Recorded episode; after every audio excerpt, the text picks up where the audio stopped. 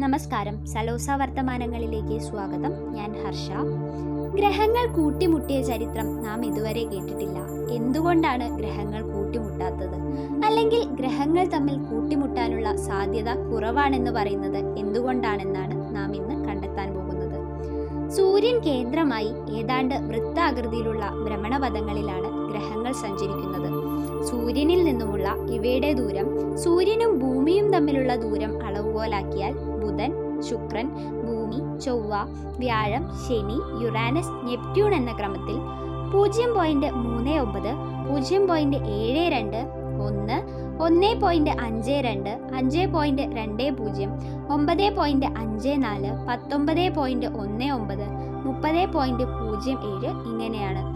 ഇതിൽ നിന്ന് തമ്മിൽ ഏറ്റവും അകലം കുറവ് ഭൂമിയും ശുക്രനും തമ്മിലാണെന്ന് കാണാം.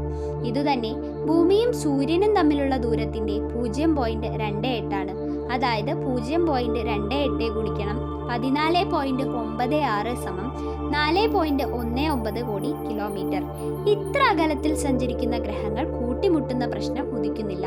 വാസ്തവത്തിൽ സൗരയൂഥം വളരെ വിസ്തൃതമായ ഒരു സ്ഥലമാണ്. ഒരു കൂറ്റൻ ഫുട്ബോൾ സ്റ്റേഡിയത്തിന്റെ നടുവിലുള്ള ഒരു ചെറുനാരങ്ങയാണ് സൂര്യനെങ്കിൽ നാലു മീറ്റർ അകലെ കൂടി അതിനെ ചുറ്റുന്ന ഒരു കടുകുമണിയാണ് ഭൂമി. ഏറ്റവും വലിയ ഗ്രഹമായ വ്യാഴം ഔട്ട്സൈഡ് കളിക്കുന്ന കളിക്കാരന്റെ സ്ഥാനത്തുള്ള ഒരു കുരുമുളക് മണിയാണ്.